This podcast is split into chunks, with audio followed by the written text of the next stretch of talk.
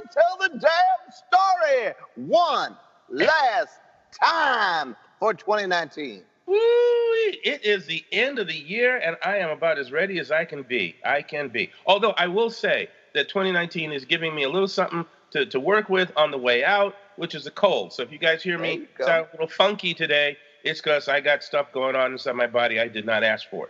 Well, I think thematically that works really well because 2019 turned out to be a pretty funky year. and uh, it, you know, it just dawned on me. You, you go through the whole thing, and you, you know, it dawned on me that we're ending a decade. We're Yeah. out of the teens next That's week. right. Holy crap! And we're starting 2020, a new decade. Um, And it's been a hell of a decade, if you think about it. Yes, it has. Yes, Yeah. it has. And and I think that a lot of stuff that has come into fruition the last couple of years of this decade, you know, kind of has started in the to 2010 and moved through and really kind of exploded. I think that's really going to inform the next decade. And I think maybe we should talk about that as our um, you know, Theme. uh, our theme for today, how to deal with uh, you know, the times they are a changing once again. Sounded better when Arlo was singing it. That was Bobby D. Oh, shame on you. It was Dylan. Dylan did that? Why do I hear Arlo in my head? you're of thinking course- of the Thanksgiving song, man. Of course, the other people are going, Alice's "Oh, Restaurant. Bob, That's what you're thinking. about. Yeah, yeah. There's a good part of the audience saying, Bob, Arlo, who are these people? Are Yeah. they members of the X Men? Yeah, Um, exactly. so uh, my theory is, and uh, we did a little pre-show on this, so we seem to be kind of somewhere near the same page. Is that the thing that the, the the teens will be remembered for, or the decade that we're getting out of, is the explosion of communication, media, Mm. right? Mm. um, and and kind of the twisting of all, right? Uh, we did have uh, cable and we did have 24-hour news cycles, but they kind of split in different directions, most Yeah, I prominently was during this expecting more last from the. Cartoon Network than we got. Yeah. Yeah, that's right. Yes, I, you know what? I, I I was, and and I'm a little disappointed in Boomerang. Yeah, Um. But both of those wound up being, uh, you know, a little more reliable or, or stayed a little truer than our news sources, which kind of went in different directions. And same thing with media, you know, uh, Twitter Wow. was a great invention this this decade, and now it's kind of, you know, a place where trolls live. Uh, a little Yes, bit same we have a same thing with. Facebook. Yes, we have a new bridge and there are trolls beneath it. Yes. Yes, absolutely. yes. So I think one of the things that we have to think about, and as creatives, you know, is that, you know, this was the decade when social media and technology became the abyss.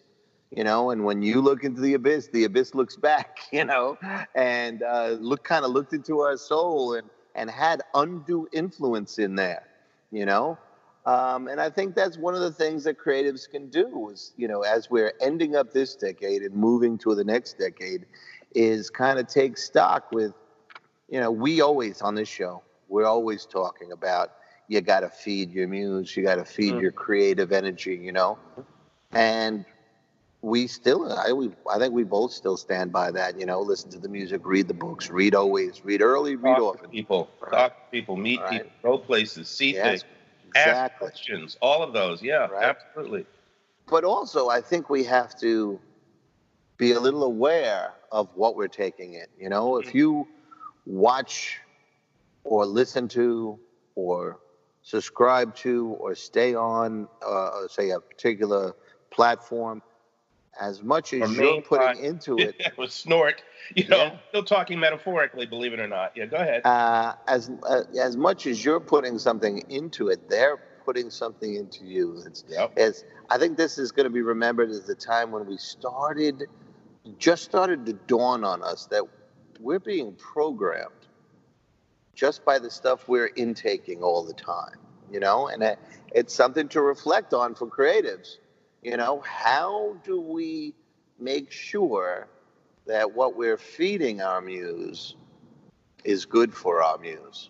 Right, you know? and just so people don't think of us as oh the old fuddy duddies again who are talking about the, the villainy of the internet. Let me just be very real. Let's go back to basics.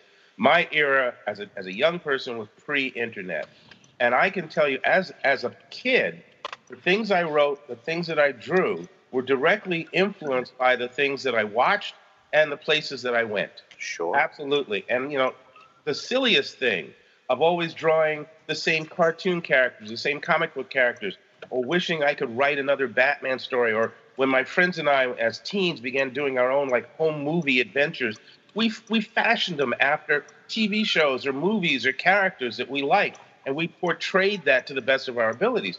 Well, the bottom line is, yeah, we were still being influenced, we were being programmed, we were we were giving back what we had been fed, and as artists, you grow beyond your inspiration. You begin to create more quote unquote original scenarios, characters, things. You begin to reflect life, but you're still influenced by what you read, what you watch, where you spend your time, the people you spend your time with.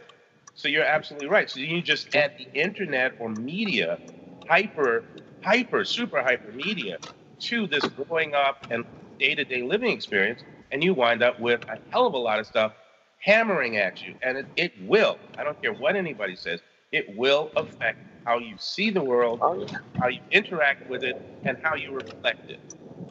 I, I agree 100%. And again, you know, to support the theme that we're talking about, you know, I'm, I'm recording this right now on a smartphone. You know, I'm, I'm holding it in my hand like, like so many of us around the globe do for you know a good portion of our days every day.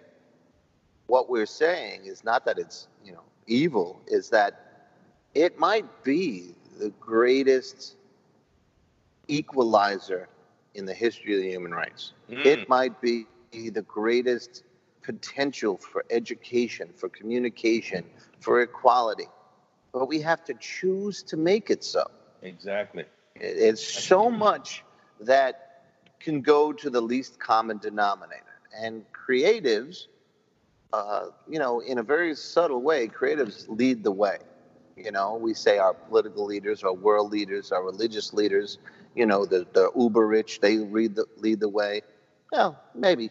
But in things that stay with you, things that kind of mold who you are, I would count, uh, sure, I would count spirituality but everything else, the the biggest influences have been creative things, things I read, uh, uh, characters I followed, uh, books that still stay with me since I was 12 or 14, mm. you know, and stuff you still read now. So as we're feeding the muse, as we're uh, putting into ourselves to fuel our creative uh, uh, output, check what we're, you know, what we are. What are you watching every day? What are you listening to?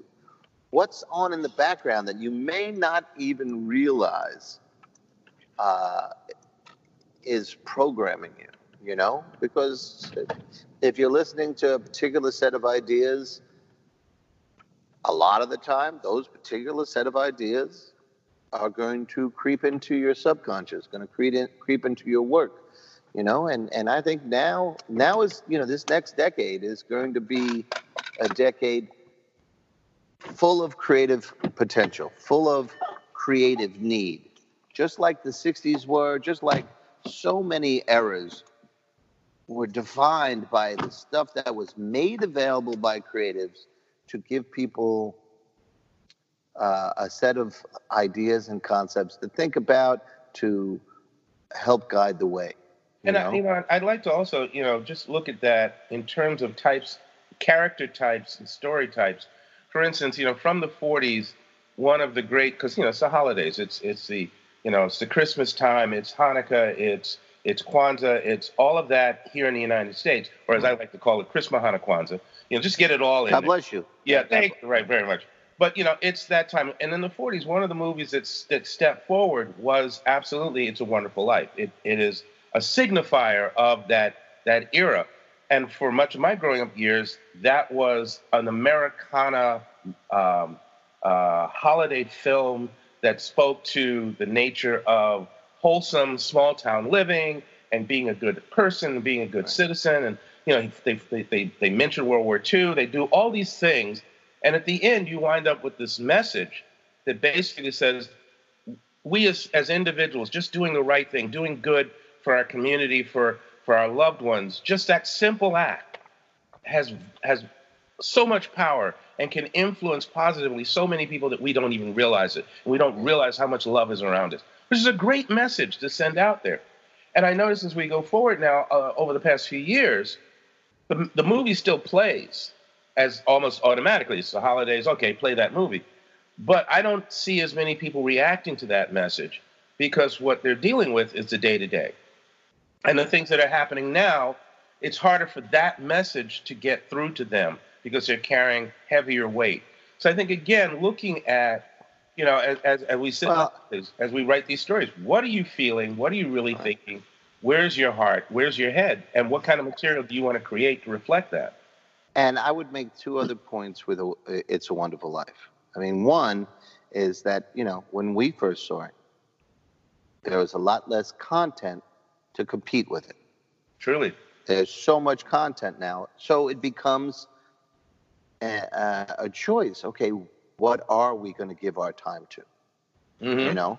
Um, and secondly, I would reiterate something we talked about, I believe it was last episode. Uh, it was a little tidbit that we had recently learned oh, about um, Jimmy Stewart's yeah. performance in that. You know, Jimmy Stewart came back. You know, he had he had actually fought to be allowed to serve in World War II, and then he fought to be allowed to, you know, he was going to, he wanted to fly planes. And, and then he fought to become a pilot. And then he fought to actually go on missions. And he led many, many missions. And it took a toll on him. And it, we today we might call it PTSD, right? Absolutely. Um, when he came back, he wasn't exactly the same Jimmy Stewart. Well, It's a Wonderful Life is the performance where you know, as as the story goes, he poured a lot of that anguish, a lot of that hurt into that performance. All that anger we see in Jimmy Stewart's character, all that upsetment, all that negativity, uh, almost cynicism, that comes from the those war experiences. You know, the hurt, the scars. Now, here's the takeaway for this episode from that. He took pain that he experienced mm-hmm. And turned it into one of the most positive, creative statements he could possibly make. Yes, he exhibited anger on the journey to that, you know, mm-hmm. but ultimately, that those last moments are the message you take, you know, you take away. And right now, there are a lot of people who are hurting. There are a lot of people who are kind of wounded by the world we live in, right? It's another opportunity to, to, to tap the Jimmy Stewart in you, to take that frustration of the world or pain of the world or cynicism on whatever, wherever you get it. I'm not making any judgment on who and what and where, but wherever that comes from, as a creative, you take that and say, what can I offer the world that is positive and hopeful and energizes to move forward. And right on the on the back of that, I would add that an exercise, a writing exercise, should be for all of us because we are constantly made aware of what garbage has gone on in the course of the day. Somebody's going to tell us no matter what we do. Make a conscious list, whether you do it on your smartphone or you do it with pen and paper, of the positives, of the things that have happened in 2000, the, the, the decade of 2000 to 2019 that that brought hope or or, or a smile or was something you were proud of, uh, something made you happy. Even even in loss, I mean, for myself, I lost a number of friends over mm-hmm. the past nine yeah. years. You know, there's a lot of people just left my world, and and these are people I'd known. Many of them are people I'd known since I was in my my teens. And I can feel that loss. But the other thing that comes with that is the memory of the, the things we had together. And some right. of revisiting some of those stories inspired me to add some of those moments to characters or to moments in my stories. Um, also, some of the people that I've met, and again, using using the technology. the internet has allowed me to make friends and associates and and to learn from people all over the world and to have contact with these people more more often and and sometimes know, a deeper level. And I think I appreciate that because to me, that is open communication, not only for me to them, but more so, I am still learning. I'm still right. growing. So I think we should we should take the time, even if it's only five minutes a day, jot down the things, the good things that came into your life, and and and stockpile that. Yeah. Use that, you know, because that's one of the things that helped me, and I, I suspect you too, Chris, to get through some of the garbage times. Yeah. And, you know, I would add two other things the power of unfollow and the power of block. Mm. You know, if you're mm. getting inundated with ads that you don't want, hit that little arrow in the corner, block, and then you won't see that particular ad. And if there's a troll, you discover a troll, block the troll. We don't need to. I I re- like a great T-shirt. Block the troll. Block the troll. Yeah. I re um, cult uh, um, curated my entire Twitter this year, and I and I took out as much of the political uh, people as I possibly could. Uh, there's more than enough places to find them, and I added artists and writers and mm-hmm. publishers. And if uh, I added a publisher and they were just sending ads, I would respectfully eliminate that. But if, if they were adding, you know, anything you can learn from, anything you can have a conversation about, you know, and you know those people who are have the career you want, you know, follow them and comment. You know, you don't. Uh, we don't have to, and we don't need to hit on them or or, or beg them for a contact. You you know, I, I did a lot of thanking this year. Mm. You know, and a lot of um, uh, congratulations best of luck, keep writing, or you know, you know, someone pu- that I didn't know, and I started to follow, and they published a new book. I made well made sure that I put congratulations, best of luck with the book, best of luck with the film, or whatever, because you know you want them to succeed, but you also, you know, you want to establish in a positive way, you know, as many people who are being creative, who are using their lives this gift of existence uh, in that way, you know. And it's not limited to any particular genre. I picked up a lot of horror people. I don't know why, but I picked up a lot of horror people this year, you know, and they're, you know, great people, a lot of crime, you know, tough crime people and stuff. Um, he means writers, not criminals. Okay. No, not, not, not criminals. Yeah. Uh, as much as I know. uh, but yeah, it was all uh, in the in the effort to have a creative Twitter experience rather than that divisive troll experience, and uh, I'm really happier for it. So you have the same power, you know. If someone's bumming you out, you don't have to follow. Block them out. You know? Yeah, you can block them. If they bum you, block them. you know, a lot of writers that I admire uh, from Asimov forward have said at one time or another, even some some actors that I, I also admire, have said that they fill themselves up with content, with with stories, with experiences and things, so that they have that source, that resource to pull from when they portray or when they go to write and create. And so again, that is very much what we should do. And it goes back to what we were saying at the beginning. You know, all these things are coming at us, but to use the word that Chris just used, curate. Yeah. Curate the influences so that it keeps you solar powered towards the distant goal that you have. So that, you know, if if you're well, let me be blunt. If you are surrounded by naysayers, if you're surrounded by people, even if they mean well, but they're constantly telling, oh, this is never going to happen, or that's ridiculous, nobody's ever going to be able to let you do this right.